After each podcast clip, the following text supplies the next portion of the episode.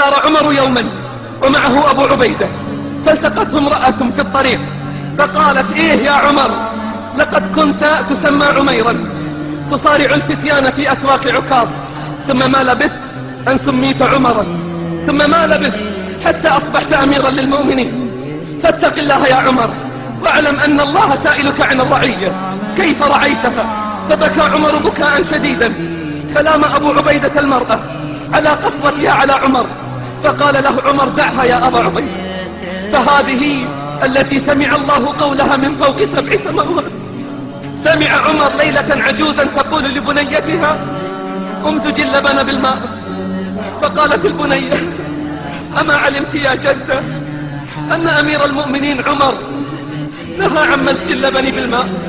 فقالت العجوز في لحظة غفلة وأين عمر حتى يرانا فقالت المؤمنة الموقنة بنظر الله. إن كان عمر لا يرانا. إن كان عمر لا يرانا. فرب عمر يرانا. مر ابن عمر على رويع غنم في صحراء. فقال له امتحانا. بعنا من هذه الشياه فقال أنا مملوك ومؤتمن. أنا مملوك ومؤتمن. فقال ابن عمر ممتحنا إيمانه قل للمالك أكلها الذئب فقال رويع الذي امتلأ قلبه خشية من الله. وماذا أقول لله؟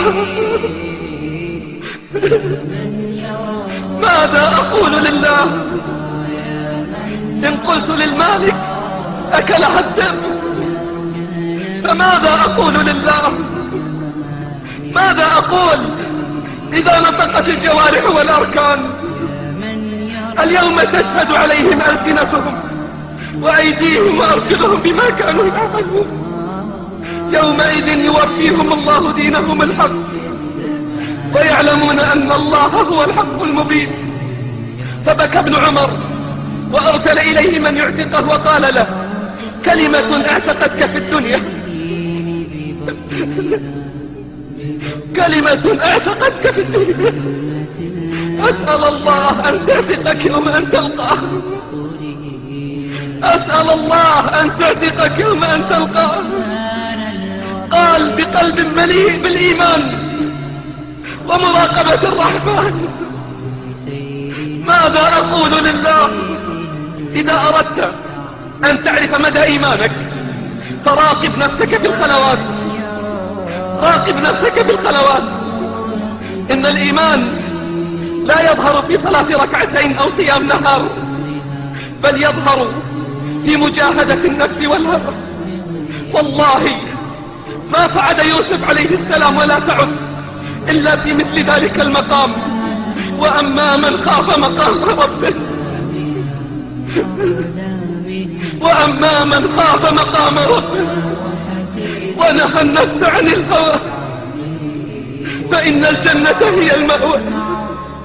من السبعة الذين يظلهم الله في ظله. يوم لا ظل إلا ظله.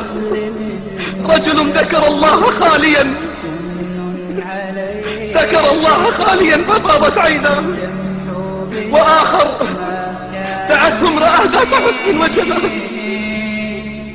فقال إني أخاف الله. فقال إني أخاف الله. أف للذنوب. أف للذنوب ما أقبح آثارها وما أسوأ أخبارها وهل تحدث الذنوب إلا في الغفلات والخلوات؟ يا من لا يصبر لحظة عما يشتهي. قل لي من أنت؟ وما علمك؟ وإلى أي مقام ارتفع قدرك؟